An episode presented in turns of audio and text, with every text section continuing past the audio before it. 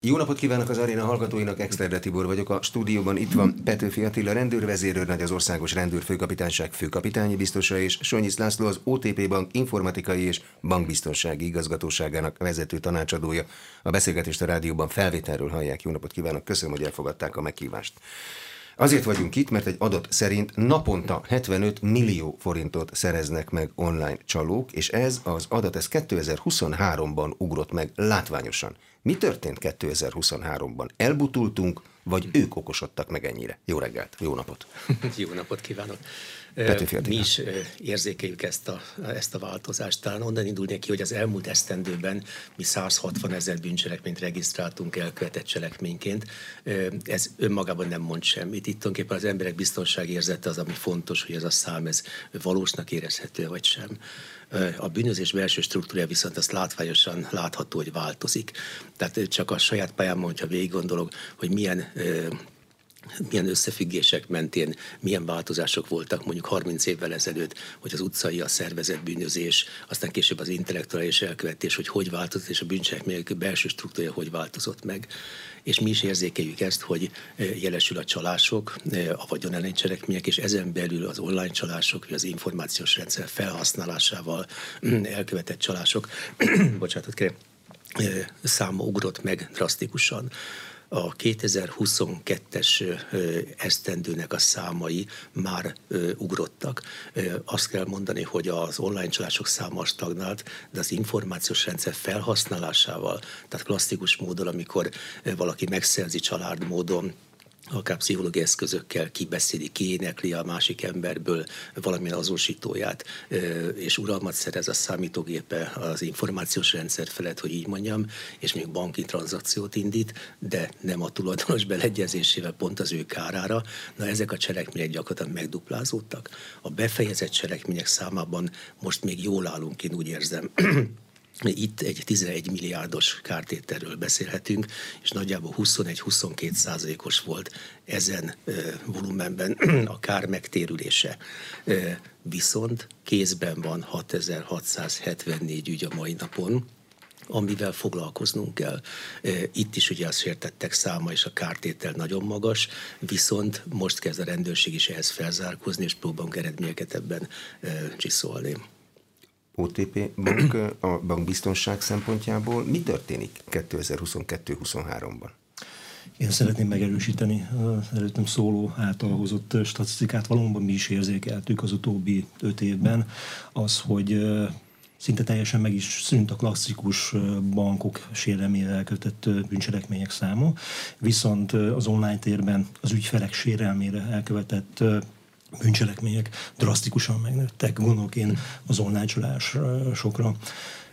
Azt szeretném kiemelni, hogy itt nem a rendszereket támadják, nem hatolnak be külső behatással az ügyfelek számítógépes rendszerébe, és támadják meg az okos eszközeiket. Egyszerűen arról van szó, hogy ezek az emberek, ezek a bűnelkövetők pszichológiai manipulációval, megtévesztve a sérteteket anyagi haszonszerzés céljából, megszerzik a fizetési azonosítójukat, és így ezzel a módszerrel tudnak belépni akár az internetbankba, vagy akár a bankkártyájukkal vásárolni. De vannak tipikus elkövetési módok? Természetesen a jelenleg kettő elkövetés módszer viszi a prímet a legtöbb elkövetési kárértékkel. Ez az úgynevezett bank pénzintézet nevében telefonáló módszer, amikor felhívják a sértettet, illetve az ügyfeleket, hogy ő a banktól van a bankbiztonsági szolgálatától, és azt látja, hogy a számláin levő pénzösszeget veszélyben van, illetve a bankkártyáját használták Kecskeméten háromszor, 32 ezer forint értékben, és azonnal intézkednie kell. Ez egy olyan mesterséges élethelyzet, amiben az ügyfél teljesen beszűkül, hiszen azt hallja, hogy egy hivatalos helyről a banktól hívtak, azonnal meg kell védelmen a számlán lévő összeget, háromféle módszert találtak ki az elkövetők, vagy egy úgynevezett vírusírtó programot telepítetnek a, a, az ügyféllel. Ez egy Enidesk nevű alkalmazás, ami távoli hozzáférést tesz lehetővé az elkövetőknek a gépéhez, az ügyfélnek a gépéhez, és megadva a kódot gyakorlatilag hozzáférnek az internetbankjához, Másik módszer, amikor egy úgynevezett biztonsági számlára utaltatnak saját maga sértettel, elhiszi azt, hogy veszélyben van a pénze, és egy megadott számla számla, elhiszi, hogy létezik ilyen biztonsági számla, egyébként nem létezik, átutalja, és azt ígérik az elköltők, egy fél óra múlva visszautalják a pénzt. A harmadik módszer, amikor nem sikerül dőlőre jutni az, el, az elkövetőknek a sértette, egyszerűen megszerzik a bankkártya azonosítók bankkártya számot, lejáratidőt, CVC kódot, és már indítják is a tranzakciót. A másik módszer, ami nagyon elterjedt, az az online piasztereken, az online adok-veszek oldalakon hirdető ügyfelek megcélzása, megtévesztése, ilyenkor fölraknak egy bármilyen használt eszközt, vagy új eszközt, ruha neműt, jó részt ruha neműt. Erre jelentkeznek az ügyfeleket, megcélozva jelentkeznek az elkövetők, rögtön nem alkudva, azonnal felajánlva, hogy fizetik a szállítási költséget, privátba, eltérve, nagyon fontos, hogy eltérve a protokoll, ugye van egy protokoll az ilyen platformokon, privátba felveszik a kapcsolatot, küldenek egy linket, erre rákattintva a, az ügyfél egy hamis áll weboldalon találja magát, ahol egy olyan opcióval szembesül, hogy kattintson rá fizetés elfogadására. Nem tudni, hogy miért, de elhiszik. Rákattint, és már egy olyan szintén hamis weboldalon találja magát, ahol Magyarország összes bank logója van. Kapja a sürgető üzeneteket, egy szintén egy bevált manipuláció, sürgető üzenetek, hogy akkor mi lesz, megveszem, meg tudjuk ez üzletet kötni, rákattint, és a bank, saját banki hamis weboldalán találja magát, itt kérik a fizetési azonosítót, jelszót és a megerősítő kódot, nem tűnik föl az ügyfélnek, nem jön rá arra, hogy, hogy gyakorlatilag egy ilyen tranzakcióhoz nem kell megadni a banki adatokat, de ennek ellenére megadja. És az elkövetők ezt követően a tranzakciót megindítják. Van arra bármilyen magyarázat, hogy a sértettek miért hiszik el, hogy valóban a bankból hívják őket? A bankok, amióta én az eszemet tudom, elmondják ezerszer, hogy nem kérnek soha telefonon semmiféle azonosító adatot. Hát az online csalásokhoz hozzátartozik, hogy egy nagyon kényelmes, nagyon praktikus és egy nagyon hasznos, és az ügyfelek által nagyon bevált, és ezek száma drasztikusan emelkedik is. Ezt a kényelmet hajlandók vagyunk felcserélni és feladni ennek helyébe a biztonságot.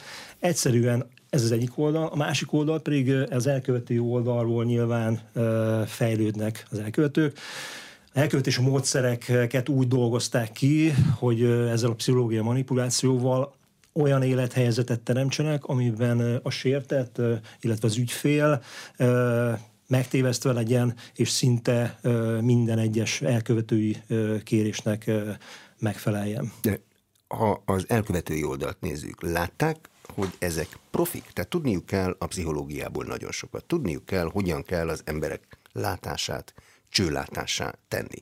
Jól kell tudniuk beszélni, megnyerőnek kell lenniük. Nem sok sükölhetnek például. Tehát ezek nem e, alacsonyan képzett emberek. Kik az elkövetők? Egy picit messzebbről indulnék, hiszen, de a kérdésre válaszolva, nekünk is fel kell nőni ez a feladathoz és azt kell látnunk, hogy vannak olyan tényezők, amik nehezítik a felderítést. Hát legigazából az, hogy itt a nemzetközi szervezeti jelleg azonnal megjelenik, hiszen amit a kolléga beszélt, azt tulajdonképpen az úgy nyilvánul meg, hogy valaki kitalálja ezt az egészet, szerez mondjuk a Dartneten egy ö, olyan programot, amit lehet telepítetni kellenek segítői, kellenek, akik telefonálnak, akik már esetleg jól képzettek, magyarajkúak, választékosan beszélnek a banki szférát és a folyamatokat valamelyest ismerik, ezek partnerek, társak, hogy így mondjam, aztán kell egy csapat, aki mondjuk számlát nyit, vagy a sajátját biztosítja a pénzmosáshoz. Tehát itt egy piramis kezd kialakulni, Úgyhogy ezt egyedüli elkövetőként nehéz végrehajtani. Ezt szervezni és mi is azt látjuk, hogy különböző szintjei vannak az elkövetői köröknek. Van, aki irányít, van, aki szervezi az alatta lévőket, és aztán vannak a strómanok, akik egyszerűen csak nem kis pénzért, mondjuk egy 10%-os jutalékért vállalják, hogy átfuttatnak egy összeget a számlájukon. Ez nekik egy órás munka, meg is szédülnek az emberek ettől függetlenül, és ennek megfelelően adják is az adataikat.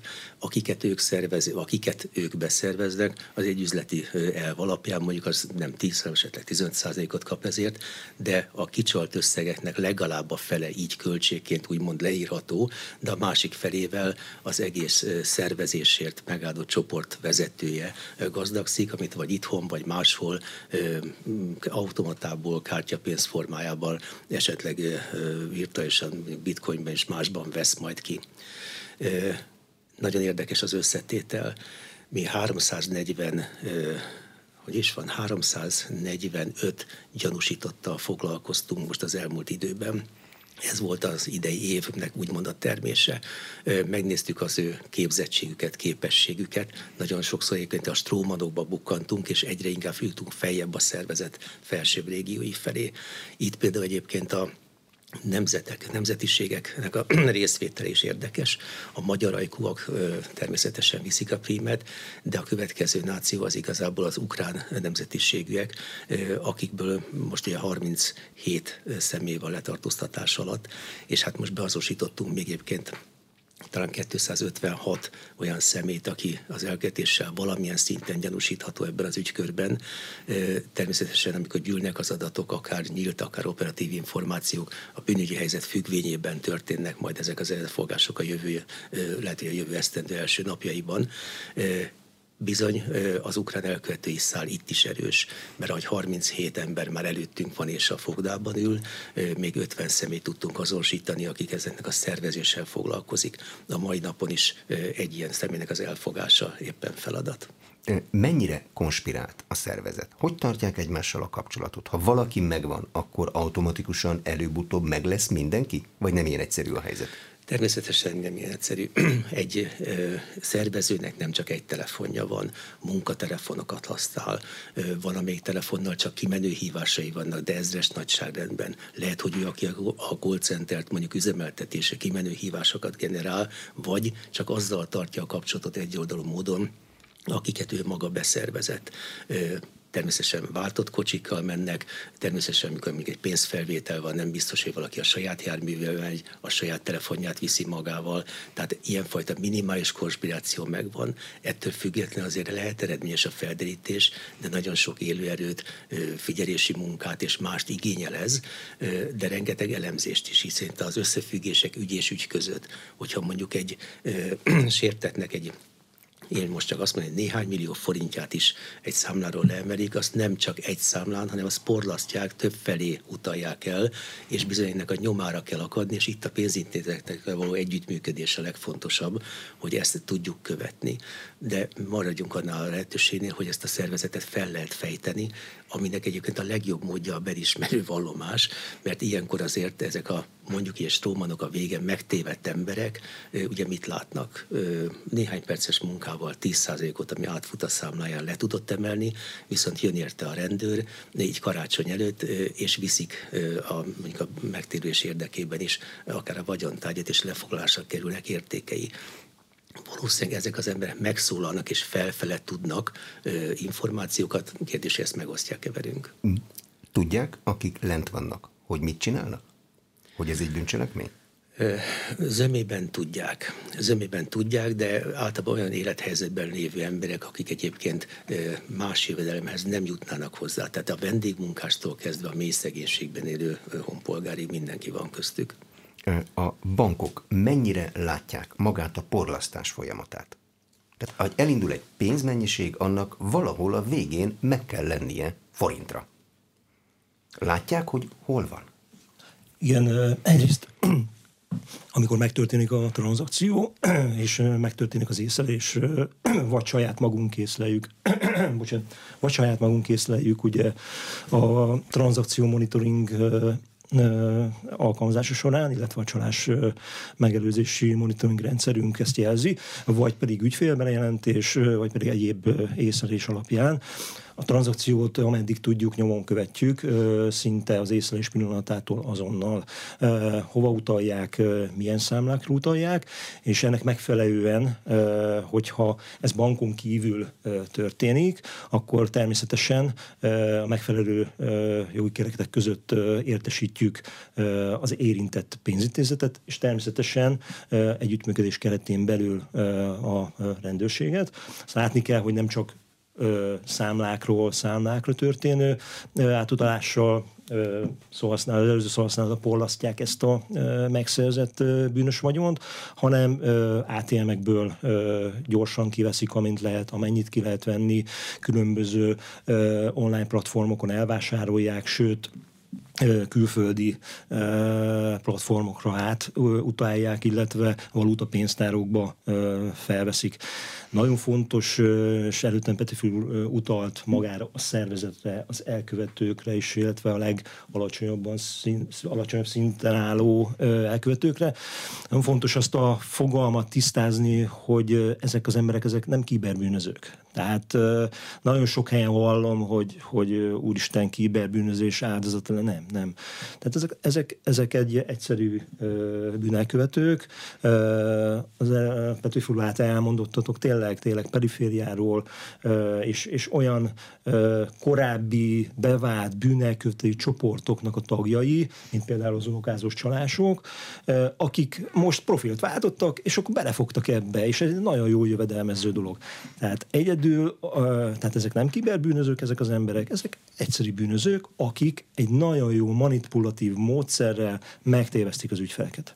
A kiberbűnöző az, aki már kitalálja, és ért a számítógéphez? Vagy aki képes a hálózatot felépíteni? Vagy aki megtalálja a, azt a mintát, ahogy ezt meg kell csinálni? Szóval mitől kiberbűnöző valaki? a weblapok üzemeltetése az egyetlen, meg hát nyilván a számítógép bekapcsolása az egyetlen olyan momentum ebbe a történetbe, legalábbis ebbe az elkövetési módszerrel. Most a kiberbűnözést hagyjuk, ez egy teljesen más kategória. Weblapot, ö, veszek egy weboldalt, ö, megtalálom a szolgáltatót, és onnantól kezdve teljesen én üzemelem, üzemeltetem, ugye el kell küldeni a hamis linket, el kell, amire rákattintva erre weboldalra jutok. Ez a minimális szakértelem szükséges. A többi az, az, az az egy, ez egy klasszikus bűnökövetés. Tehát tulajdonképpen a, a, a kiberbűnözés ez egy sokkal tágabb fogalom, hogy így mondjam, és a kiberbűncselekmények köre is sokkal tágabb. Tehát ha azt mondjuk, hogy ennek az egésznek csak egy része jó szélve a banki ügyfelek sérelmeket, vagyonos cselekmények, amiről most még beszélünk, mert egyébként ha azt mondjuk, hogy a különböző támadások, akár terheléses támadás, akár más vírusterepítés, a zsaruló vírusok kérdése, a jogellenes tartalmak, hát tele van az internet gyermekpornográf felvételek és mással, na az tényleg szakértelmet és komolyabb szakértelmet követel. Mi magunk is úgy próbáltuk a szervezetet alakítani, az ilyen szintű bűnözőkkel szemben és elkövetési magatartásokkal szemben az NNI, a Nemzeti Nyomozóida próbál fellépni, viszont a tömegjelenséggel, amiről ön is beszélt és eddig beszéltünk, hogyha ilyen ezres nagyságban vagyonos cselekmények jelentkeznek, az az ország legkisebb kapitányság, és ma már foglalkozni kell. De hogy tudnak vele foglalkozni? Tehát látják, bejelentést kapnak, és akkor elkezdik alulról nyomozni? Igen, és most egy metodikát nekünk is váltani kellett, és igazából október első napjaiban volt egy fordulat, amikor ez szervezeti formát próbált önteni. Próbáltunk szervezeti választ adni erre a kérdésre Láttuk a számokat, láttuk a bejelentésről az esetszámokat, a sértetteket, a kárértéknek a felkúszását, és erre mi egy ilyen elnevezéssel projektet hoztunk létre, a Matrix projektet.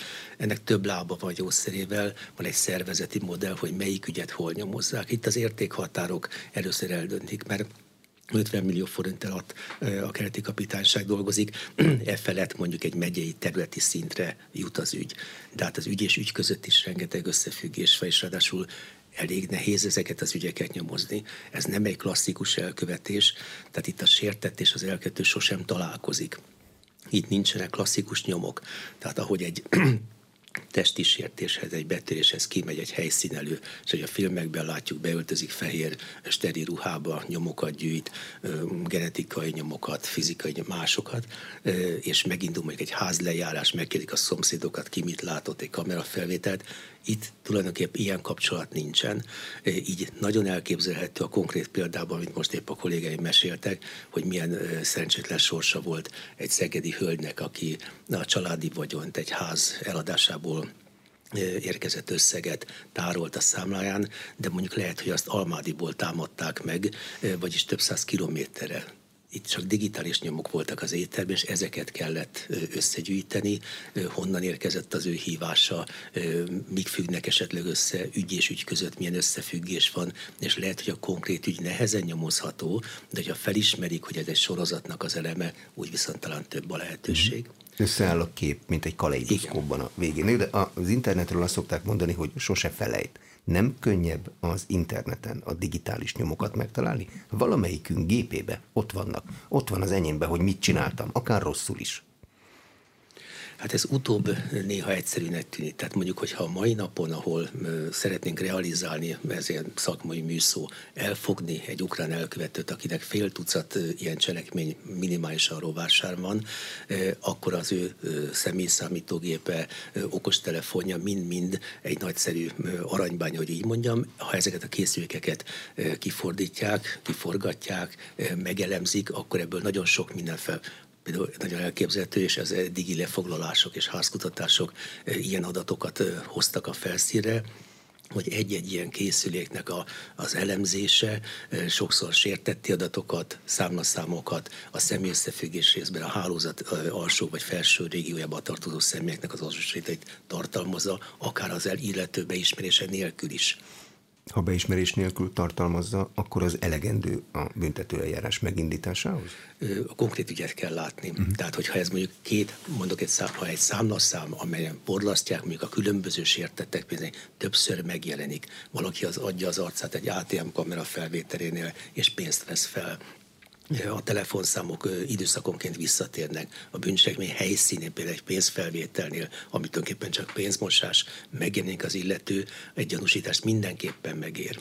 Jó, de mondjuk egy ATM kamera felvételét akkor meg kell őrizni addig, amíg a nyomozás odáig eljut. Mert mi van, hogyha van, itt eltelik egy, 29 idő... nap, és puf, nincs meg az ATM kamera képe, kiesett a kép. Itt a legfontosabb a gyorsaság. Két oldalról egyrészt, hogy ezek a nyomok ne vesszenek el, hogy az, a nyomozás eredménye vezessen, de az első és legfontosabb a pénz útjának nyomon követése, a kár megtérülés, és ebben kell nekünk a bankokkal, kereskedelmi bankokkal kapcsolatot létesíteni, és szorosabbra fűzni ezt a kapcsolatot. Kár megtérülésről most milyen adataik állnak rendelkezésre? Volt egy időszakban az a közös hitünk nekünk felhasználóknak, hogy nincs nagy baj, mert a bank általában meg fogja téríteni a kárt. Most azt tudjuk, hogy ez nem így van. Ha mi közrehatottunk, akkor nem téríti meg a bank a kárt. A befejezett ügyeknek a kár megtérését mondtam az előbb, hogy az 21, az egyes bűncselekményes életek 22 százalék, tehát mondjuk az ötöde a, a vagyonak, amit a rendőrség ezekben a befejezett eljárásokban vissza tudott szerezni. A bankok helytállnak? Vagy csak akkor állnak helyt, hogyha náluk van a probléma. De hát a bankoknál nem nagyon van probléma, mert nem a banki rendszereket törik föl. Minden hanem a miénket. Ügyet, igen. Azt hiszem hozzátenni, minden egyes ügyet egyedileg vizsgálunk, amikor ugye a sértett, illetve az ügyfél bejelenti hogy ez történt vele, akkor kivizsgáljuk alaposan, mi is összegyűjtünk minden rendelkezésre álló információt, és ez alapján születik meg a döntés. Az hozzátartozik, hogy valóban, ha nem történik bankhiba, rendszerhiba is elég, elég kevés az esély arra, hogy, hogy, a bank helytálljon. Azt viszont hozzáteszem, hogy nagyon sok, és ez az összeg jelentősen emelkedik, amelyet sikerül megelőznünk kísérleti stádiumban. Az utóbbi hónapok adataiból azt tudom mondani, hogy mint a csalás monitoring rendszerünk közel 5-6-700 millió forintot óv meg az ügyfelek számára lévő pénzösszegből, csak azzal, hogy mi ezt alkalmazzuk. Aztán azt még hozzáteszem, hogy maga a reakció, amikor megtörténik a bejelentés, és ez nagyon fontos, hogy ha az ügyfél és a sértett észleli az, hogy mi történt vele, rájön arra, hogy csalás áldozat legyen, már kialakított olyan platformaink vannak, dedikált egyenes forródrótunk van a csalás sértetjeinek. Az internetes felületen, illetve az internetbankos felületen külön menüpontban le tudja tiltani a kártyáját és a, az internetbankját. Viszont amikor bejelenti, mi azonnal intézkedünk, megpróbáljuk az azonnal intézkedések keretében belül a számán lévő összeget még megóvni, hogy azt ahhoz az elkövetők ne tudjanak hozzáférni, illetve nyomon követjük az elkövetés, illetve az eltulajdonított összeget, és párhuzamosan nyilván az azonos intézkedésekhez szükséges értesítést a hatóságok részére megtesszük, hogy ezt az összeget hivatalosan is a büntetőállás törvény keretein belül le tudják foglalni. Amikor egy bank bankbiztonsági rendszere észlel valamit, akkor egy mintázatot lát, ami gyanús? Úgy, hogy nem én szólok, mint ügyfél. Ez gyakorlatilag a tranzakciók megfigyelésén alapul. Ugye ezt úgy nevezik, hogy egy csalás megelőzési monitoring rendszer, egy szűrőrendszer, ahol naponta ugye több ezer, több százezer tranzakciót néz valós időben ez a rendszer, és gyakorlatilag azok beállításával, amikor ezeket akkor a kollégáink beállítják, akkor látják azt a kiugró gyanús tranzakciót, azt megállítják részleteiben azt, hogy milyen feltételek és milyen szabályrendszer szerint állítják be, ezt ezt nem szeretném így ö, ö, elmondani. Ezt megértem. De, Mint ügyfél de, megértem. Igen, vagy mint elköltő. Akkor is szeretném tudni. És nem De szeretnék. Akkor, akkor igen. Beszélről, hogy elvezettet. Viszont a hatékonysága azon múlik, hogy ugye magát a rendszert folyamatosan igazítjuk a biztonsági környezethez, folyamatosan lássuk és elemezzük a trendeket, az elkövetési módszereket.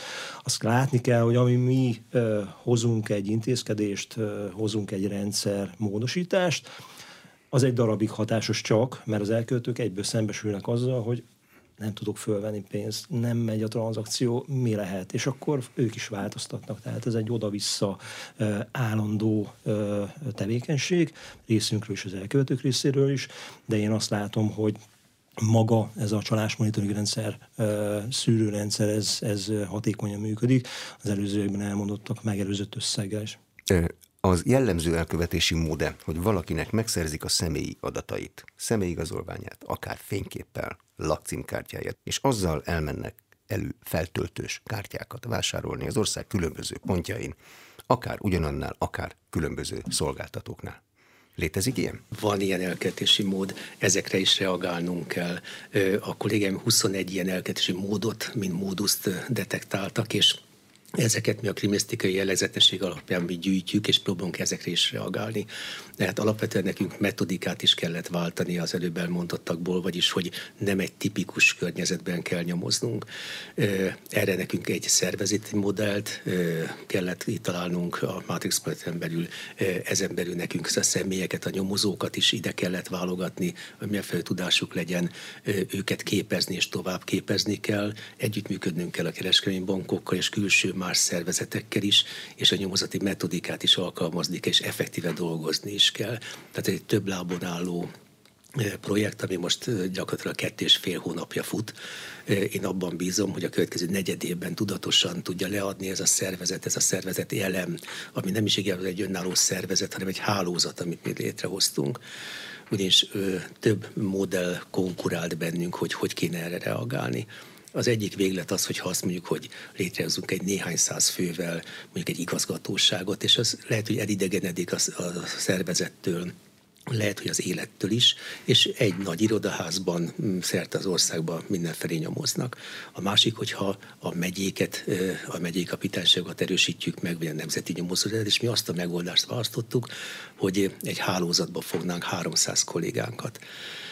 Ennek a csúcsán az országos főkapitányság egy ilyen kiberstratégia osztály, jó az elnevezés, zenzetes, de tényleges tevékenységet végeznek, ők adják a stratégiát, a human feltöltöttséget, ők monitorozzák, ők monitorozzák magát a bűncselekmény típusokat, a módszereket, próbálnak összefüggéseket keresni, és találnak is az egyes cselekmények között konkrét nyomozati utasításokkal látják el a végeket, látják a jogalkotás és a jogalkalmazás hézagait, kapcsolatot tartanak az ügyészségekkel, illetőleg akár jogalkotásbeli kérdésekben is fel tudnak lépni, és előterjesztéseket tudnak tenni rengeteg a feladat ezen a szinten is, de az érdemi munka az a végeken van. Itt ki kell emelni a Nemzeti Nyomozóját, ahol egy kiberstratégiai terület mellett egy kiber bűnözés elleni főosztály, a BRFK pedig egy osztályszervezeti jelen működött, ezeket erősítettük meg, ami az újdonság, hogy a végeken, a megyei főkapitányságokon, a vármegyei főkapitányságokon három-kettő, vagyis össz státusz jött létre. Ezek a gazdaságvédelmi osztályvezetők alárendeltségében dolgozó olyan kollégáink, akik közül hárman hivatásos, mondjuk így, hogy nyomozók, és kettő-kettő munkavállalói, akár informatikai végzettséggel, programozói, technikusi végzettséggel megáldott civil tudással bíró személyek őket próbáltuk megnyerni erre a munkára. Vagyis ha ezt felülről nézzük, akkor ez egyfajta hálózat lehetne ezt egy nyomozó csoportnak is mondani, és hiszen itt ugye elválik az elkötés helye, a sértett lakóhelye, tehát itt keresztbe kasul kell csak egy ügyön belül is nyomozni az országban, itt nehéz letelepíteni ezt egy helyre. A végeken van az egyik legnagyobb feladat, az a három, illetve öt ember a megyei kapitányságokon konkrétan is nyomoz, elemez is és szakirányítja az alárendeltségükben lévő városi kollégákat, akiknél az ügyek, a sértettek megjelennek, ahol teszik a bejelentéseket, ahol az elsődleges adatfelvételek, az elsődleges információk állnak rendelkezésre. Úgy kell elképzelni, hogy a rendőr fogja adni a rendőri szaktudást, az informatikus meg az informatikai szaktudást? Ebben bízunk. Mi most így állítottuk fel ezt a társaságot, ezt a csapatot. A feltöltöttség az most a 79-80 százalék között mozog. A munkavállalók bizonyos megyében még egyébként a jelentkezést is várjuk, tehát hogy ezt a fórumot kihasználhatom, akkor Hajdú-Bihar, Jász-Nagykun, Szolnok, Pest, illetve Komárom megyében még vannak feltöltetlen munkahelyeink, és ide várunk akár etikus hacker vizsgát, vagy, vagy tanfolyamot végzett kollégákat, informatikai vénával megáldott programozókat, akiknek szerintem versenyképes fizetést tudunk biztosítani, mindahogy a 300 hivatásos helyen is ülő kollégánkat megpróbáltuk úgy elismerni, hogy egy más illetményrendszerben akár 150-200 ezer forintos fizetés eltérítéssel végzik ezt a tevékenységet. Azt viszont látni kell, hogy nem mindenki tudott ide bekerülni. Én meg sem próbáltam ezt a felvételi vizsgát, megmondom őszintén. Itt anyagi eljárási jogi ismeretekből, kriminalisztikai ismeretekből, angol nyelvtudásból és informatikai alapokból kellett a kollégáknak beszámolni, és nem mindenki ugrotta meg ezt a szintet de így is a 300 kolléga is azt kell mondani, hogy heterogén az összetétele volt, aki nagyon jó nyomozói vénával megáldott kolléga, de volt, aki esetleg balesetvizsgálóként dolgozott régebben, nem ilyen bűnyi területen, viszont az informatikai készsége és tudása rendkívül jó. Őket is gyúrni kell, mert ez a terület, hogy Soniculis mondta, gyakorlatilag egy állandó képzés és továbbképzést igényel. Ha bármilyen elemző programot nagy Isten beszerzünk és próbálunk lépést tartani a világgal, azt is oktatni kell, de a túloldal is oktatásra kényszerít minket. A személyek azonosításánál előfordulhat, sokak szerint, hogy a, a telekom cégek nem látják a központi adatnyilvántartást, hogy az ott lévő embernek a lakcíme meg a személyigazolványa az passzol-e Látják például a bankoknál, hogy én egy valós személy vagyok-e, vagy engem egy meghatalmazással próbál valaki képviselni? De a banki ö, protokoll, illetve a banki szabályozási rendszer szerint ö, szállanyításnál és minden egyes ö, ö, olyan ö, tranzakciónál igen, igen, azonosítva van az ügyfél. Tehát uh, új uh, üzleti kapcsolat létesítésénél, uh, például ha bankfiókban megjelenik és számlát nyitok, akkor természetesen uh, elő vannak írva azok a dokumentumok, illetve azok a nyilatkozatok, illetve azok az információk és azok az adatok, amelyeket meg kell adni, uh, anélkül nem nyílik meg a számla. Ha megtörtént az ügyfél azonosítás, hogyha a kétséget kizáróan tudjuk, hogy az az ügyfél, az az ügyfél, már pedig az első üzleti kapcsolat létesítésénél ez megtörténik, akkor nincs további probléma. A későbbi kapcsolatfelvételnél már nem kell újra ezt eljátszani. Tehát kérdés a választ nyilván a közüzemi szolgáltatók nevében nem tudok nyilatkozni, de a banknál valóban az ügyfél, az, az ügyfél azonosítás az egy alapkövetelm, és nagyon szigorú szabályoknak kell megfelelni. Tehát a pénzügyi szektorban nincs olyan, hogy én mondjuk az interneten keresztül egy lopott személyazonosítóval próbálom magam azonosítani, és azt elfogadják. Mert ugye a Covid idején megtanultuk, hogy nem kell mindenhova bemenni, hanem vannak ilyen online azonosítási protokollok is. Igen, léteznek online online platformok.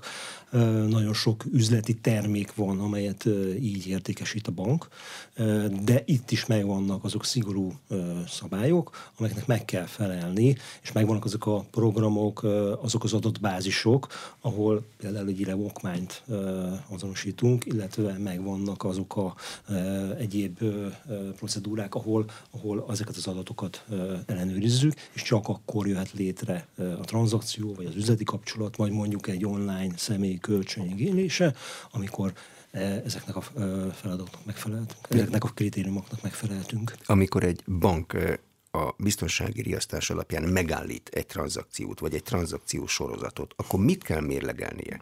Ugye nem feltétlenül biztosan csalás, az lehet, hogy csak megőrült az ügyfél, és utalgat mindenfelé. Az nem csalás? Igen, ehhez ugye a technikai és informatikai háttér mellett jelentős humán kapacitás is szükséges, hiszen amit a rendszer kihoz, azt nyilván egy, egy, egy embernek is, húsfél embernek is döntés kell hoznia, hogy ez most valóban vagy nem való, valós, vagy nem valós. Ehhez hozzáteszem a humán kapacitást hoz, hogy gyakorlatilag mi is az igazgatóságon belül egy 140 fős fejlesztést vezettünk be a bűncselekmények és a csalások megelőzését megcélozva. Egy csatornába tereltük a beérkező csalással kapcsolatos információkat, amelyek lehet akár az ügyféltől érkező jelzés, hatósági jelzés, egyéb telefonon vagy e-mailen történő jelzés, ezek mindegy csatornára érkeznek, és már olyan szakemberek kezelik elejétől fogva, az észleléstől fogva az egész folyamatot, egészen a végső döntés meghozásig, vagy mondjuk a csalás kezelési folyamatig, és az azonnalos intézkedések bevezetéséig, hogy ez teljesen egy kézben van. Visszatérve, igen, észlelés, csalás. Ha valóban humán oldalus megerősítést nyert az, hogy ez igen egy csalásgyanús tranzakció, akkor az ügyféllel felveszünk a kapcsolatot soron kívül, és meggyőződünk arról, hogy ez valóban csalás gyanús tranzakció vagy sem, hiszen az ügyfél tud nyilatkozni erről, hogy ő volt-e, aki ezt a tranzakciót végrehajtotta. Vagy sem. Érzékeny ponthoz érkeztünk, mert itt a bank felveszi a kapcsolatot az Igen. ügyféllel, és az a csalások egyik tipikus módja, amikor valaki azt játsza el, hogy a bank veszi fel a kapcsolatot az ügyféllel. Igen. Én honnan fogom tudni, hogy ez most az én bankom, és nem egy csaló, aki a bank nevében próbálja velem felvenni a kapcsolatot? Igen, nagyon örülök a kérdésnek, hiszen a, a, az egyik legelterjedtebb elköltés módszer pontosan ezt a biztonsági protokollt használja ki, és erre épült rá. A bank, amikor felveszi a kapcsolatot az ügyféllel, és ezt a biztonsági protokollt elkezdi, elsősorban, vagyis kizárólag csak személyes adatokat kér az ügyféltől, hogy beazonosítja, hogy valóban azzal az ügyféllel beszélek. Nevem, sem. születési évem, anyám neve. Így van, Ilyeneket? így van, így van, így van. Csak születési, illetve személyes adatokat. Az elkövetők viszont úgy kezdik, hogy mennyi az egyenleg, mekkora az egyenleg, és elkezdik a legendát, és elkérik a banki azonosítókat, a tranzakció végrehajtására szükséges fizetési adatokat, programok telepítését kéri el, kódok megerősítését kéri, és kódokat kérnek el, megerősítő kódokat kérnek el, PIN kódokat, bankkártya adatokat, számlaszámokat, minden olyan adatot, amivel egyébként egy harmadik személy tud online fizetési tranzakciót végrehajtani. Oké, okay, megállhatunk itt egy pillanatra? Ha amikor felismerem, hogy ez nem a bank, mert nem csak a személyes adataimat kéri, hanem egyéb adatokat is, akkor mit csináljak? Két lehetősége van, lecsapom a telefont, ez az egyik lehetőség. Meg még mondok valami csúnyát, ez is benne van, de mi a másik? Kell-e valamit csinálnom? Lecsapni a telefont és azonnal hívni a bankomat? Ez a legjobb megoldás, hogy ha bármilyen gyanúsat észrevek, mint ügyfél, nyugodtan szakítsam a hívást, vagy pedig közöljem a másik oldalon lévő féllel, hogy köszönöm szépen a tájékoztatást, szeretném fölvenni én a bankkal kapcsolatot, amelyet meg is teszek. És azonnal hívom a dedikált vonalakat, akár a, a kiírt csatornákon, vagy akár az elektronikus csatornákon. Hívom egyszerűen a bankot, és, és, és a kollégáink szerintem perceken belül meg fogják erősíteni, hogy ez uh, valóban uh, egy családgyanús tranzakció kapcsolatos hívás, valóban a bank hívta, uh, vagy abszolút nem. Uh-huh. Az Nagyon a, sok ilyen hívást kapunk egyébként. Az a telefonszám, amiről egy csaló, feltételezett csaló engem hív, ez alkalmas a rendőrségnek bármire? Tehát ezt mentsem el, ezt, hogyha feljelentek valakit, akkor ezt mondjam meg a rendőrségnek, hogy ekkor és ekkor, ez benne van a mobiltelefonomban, naplózza. Petőfi Attila.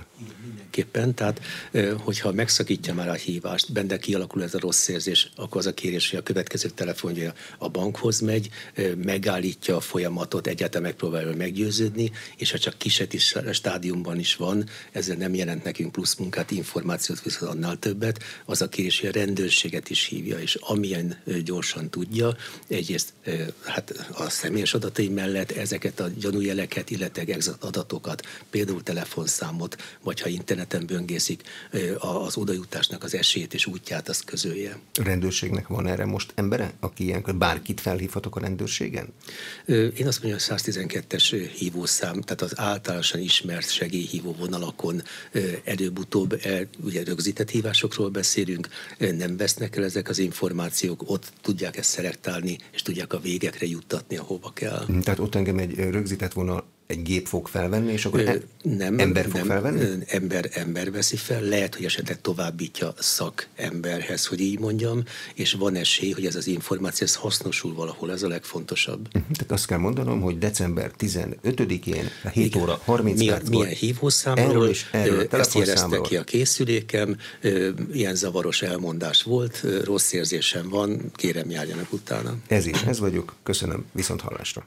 És akkor ez a rendőrségnek információ, meg a banknak is információ. Milyen védekezési technikáim vannak még? Ugye ez volt a telefonos, amikor megpróbálnak a bank nevében fölhívni. Ennél egyel rosszabbnak tűnik, amikor a bank oldalát látom valahol, ami nem a bank oldala, csak nagyon-nagyon hasonlít. Annyira, hogy én nem tudom megmondani, hogy mi a különbség. Lehet, hogy nincs is különbség. Akkor mit csináljuk?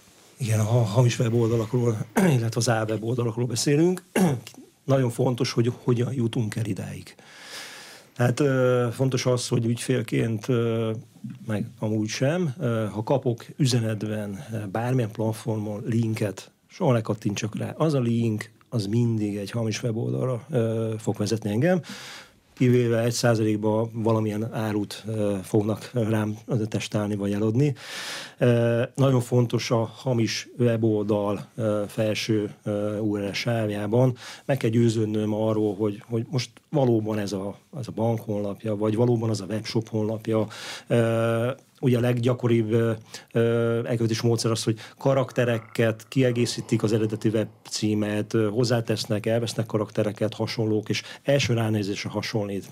Ezért meg kell nézni a HTTPS kiterjesztést, illetve van egy lakat, ugye ez az újság, ha arra rákattintok, akkor kiadja a biztonsági tanúsítványt és egyéb olyan információt, amelyek alapján írja, hogy ez a weboldal biztonságos-e vagy sem. De Nagyon még fontos még, bármire kattintanék, bármelyik bankomnak az oldalán, nézze meg a felső sávot, hogy az mondjuk otp.hu-e, és igen. kattint csak a, kat, a lakatra? Igen, HTTPS. Igen. HTTPS. Igen, ha igen. ott van a HTTPS, kettő kereszt, akkor az jó. De még akkor mondom a továbbiakat. Ez még nem is az, hogy jó. Rákattintok a lakatra, megvan. A biztonsági tanúsítvány nagyon fontos, hogy általában nem csak banki, hanem hamis weboldalról beszélek. Nézzük meg azt, hogy, hogy azok a általános feltételek teljesülnek-e, panaszkezelés, ügyfélszolgálat, elérhetőség, olyan ASF, tehát ezeknek mind fönt kell lenni a az eredeti honlapokon, és igen, valós uh, hívószámnak, valós ügyfélszolgálatnak, valós, valós olyan teljesülésnek kell megfelelni, ami egyébként egy, egy jól működő igazi weboldal rendelkezik. Ha ezekkel nem, akkor, akkor valószínű, hogy, hogy, hogy hamis weboldalon találom magam. Valamint ugye, ugye nem árt megnézni a kommenteket, illetve az egyéb olyan minőségetről kommenteket, amelyek, amelyek bemutatják azt a weboldal tapasztalatokat, és ebből általánosan le tudom volna azt a következtetés, hogy akkor merjek-e tranzaktálni, vagy merjek-e vásárolni. Jó, de időnyomás alatt vagyok, mert általában az üzenetek úgy jönnek, hogy 40 százalék leértékelés, csak most, csak ma, már csak három darab van, már csak kettő van, és kezdjem el nyomozni, hogy van-e megfelelő ügyfélszolgálatuk.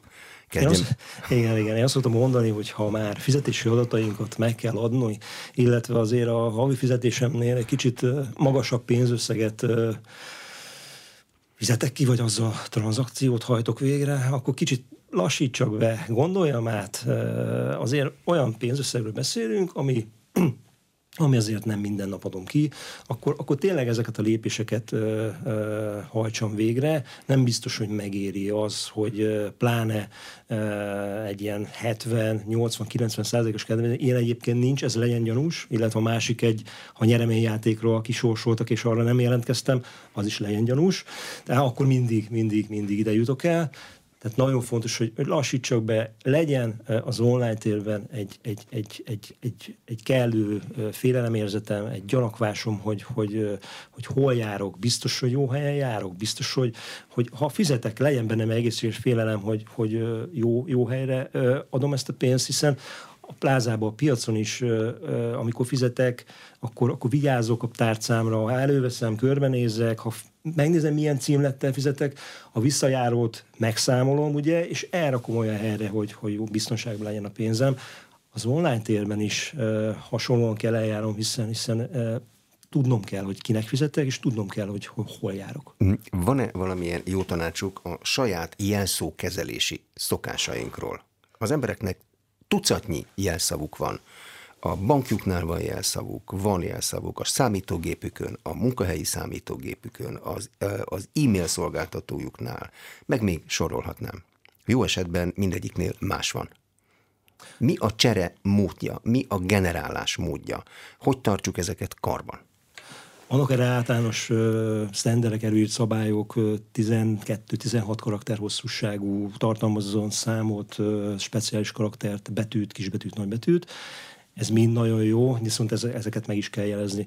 Szerintem a legfontosabb az, hogy ha az elköltési módszereket nézzük, és a megszerzett adatokat, akkor a közösségi média és egyéb népszerű alkalmazásokba történő belépési adataink, illetve jelszavaink, illetve a fizetési tranzakció és a banki belépési jelszavaink minden esetben különbözőek legyenek. Nagyon fontos elkövetés módszer, hogy, hogy ugye a közösségi médiában és egyéb platformokon ezeket a jelszavakat, hát az idő nem mondom meg, hogy hogy, de, de megszerzik, hiszen ezek a jelszavak nagyon gyengék, az e-mail címek rendelkezésre állnak, kitalálhatóak.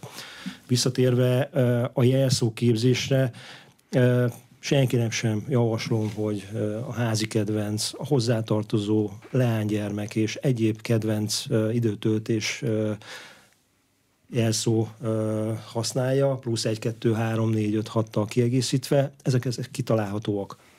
Főleg a közösségi médiában, hiszen ott van az e-mail címünk, és ismernek minket, látják a tevékenységünket, és össze tudják párosítani az e-mail címet, össze tudják párosítani a kitalált jelszóval, és már be is tudnak lépni. Mm. Ha bendegúzzal a macskával pózolok rendszeresen, akkor lehetőleg ne bendegúz legyen a banki Ne bendegúz 1, 2, 3, Igen, vagy buksi 1, 2, 3, 4, 5, 6, mert ez kitalálható, és ezt, ezt, ezt egyébként meg is szerzik nagyon sok helyen, járulják is egyébként, meg is tud Petőfúró engem erősíteni a Darkneten, csomagokban. Ha ezeket egyszer megveszik, pár ezer darab ilyen jelszó, e-mail cím párosítással, akkor rögtön meg is történik a baj, és hát egy jó pár órás, akár több napos munkát is okozva, nem csak nekünk, és ügyfélriadalmat.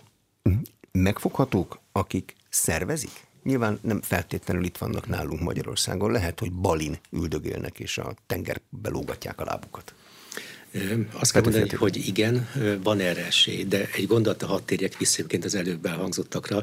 Itt hosszú perceken keresztül praktikus tanácsokat próbáltunk adni a felhasználóknak, az állampolgároknak, és mi számunkra is az a legfontosabb, hogy a megelőzést hangsúlyozzuk. Tehát nekünk is az a bűncselekmény a legjobb, hogy nem követnek el. Tehát itt az állampolgári tudatosság, én azt hogy szoktam mondani, itt az állampolgárt önmagától kell megvédeni, mert a banki rendszer esetleg nem sérülékeny, de az ember viszont igen. Tehát, hogyha erre fektetünk hangsúlyt, és mi most elindítottunk egy elég nagy kampányt, kollégáim jelezték, hogy a két-két és fél hónapban több mint 7000 különböző sajtó megjelenéssel próbáltunk a különböző társadalmi csoportokhoz, korosztályokhoz szólni, és most már mindenféle módszerrel mi is próbálkozunk. Áj, áj, áj, áj, áj. Mi, mi gondolod, hogy neked ezt tudnod kell? Hallom a rádióban. A másik, hogy most már ott tartunk, hogy most a karácsonyi vásárokra a hangosítás, a kihangosított plázákban próbálnak a kollégám eljutni, és onnan információt szórni az emberek közé mert el kell érnünk a középiskolás diákot is, illetőleg a nyugdíjból élő nagymamát is. Tehát ez, ez egyébként feladat, és ahogy láttuk a sértetteket, itt nincs különbség korosztály, nemek, beosztások között, tehát itt komoly cégvezetők is esnek több millió forintos kifizetésekbe, és káreseményeket szenvednek el. Tehát utóbb néha jönnek a kollégeim, hogy hát ennek az embernek három diplomája volt, hogy nem vette ezt észre mert esetleg annyira beszűkült az akkori tudat, akár egy vásárlásnak a lehetősége, akár amikor megszólították az, hogy éppen mondjuk egy, egy hamis tranzakciós legendával megközelítettek az elkövetők. Vissza a kérdésre, van esély, hogy ezen szervezeti piramisoknak a felsőbb régióját támadjuk. Most azt mondom, hogy az elmúlt hónapokban az alsó harmadot, a stróma hálózatokat, az ő hát szervezőket, tehát a pénzmosó oldalt tudtuk támadni, de most arra koncentrálunk, hogy az irányítók felé vegyük az irányt, és gyakorlatilag őket kerítsük be.